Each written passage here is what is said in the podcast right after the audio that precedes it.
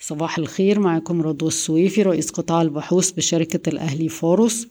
تتوقع وزارة السياحة أن تستقبل 15 مليون سائح هذا العام بإيرادات حوالي 15 مليار دولار وزيادة 28% عن العام الماضي بعد أن زادت الإيرادات تقريبا 33% في أول أربع شهور من عام 2023 تلقت هيئة المجتمعات العمرانية خلال الشهر الماضي تدفقات واردة بالدولار الأمريكي مقابل مدفوعات آه، مسبقة من المستثمرين الخلايجة مقابل حجز قطع أراضي.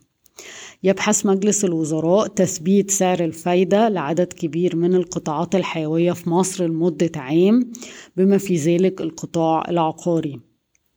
الشركة الوطنية السعودية للنقل البحري آه، بتفكر تستثمر مع هيئة قناة السويس 50 مليون دولار لتأسيس شركة مساهمة للنقل البحري بحلول شهر أغسطس. صادق سجلت مبيعات ضعيفة في الربع الأول من 2023 2.8 من عشرة مليار جنيه بانخفاض 26% عن العام الماضي و70% عن الربع اللي فات. ده بسبب وقف إطلاق مشروعات آه، في أول 2023 لإعادة النظر في التسعير وسط زيادة تكاليف البناء.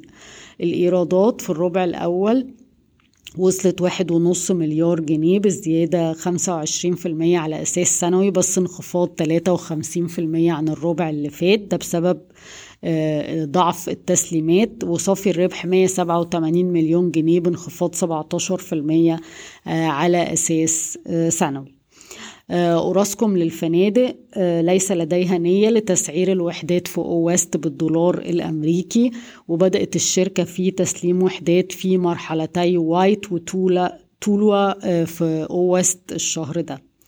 على صعيد آخر ذكر سميح ساويرس إنه بيفكر يدخل آه، ويستثمر في السعودية نظرا للطفرة آه، في القطاع اللي بتحصل هناك. آه، طيب عايزين نفكركم إن ميعاد المحكمة لشركة EGTS آه، بالنسبة لدعوة قطعة أرض المرحلة الثالثة بمساحة 20 مليون متر في سهل حشيش هتكون 6 مايو 2023 ده طبعا يعني نتمنى أن يكون في حكم وما تتأجلش زي كل مرة. آه، حاجة تانية إن شركة EGTS هتعرض آه، ست قطع أراضي بمساحات تبدأ من عشر تلاف متر مربع في سهل حشيش للبيع.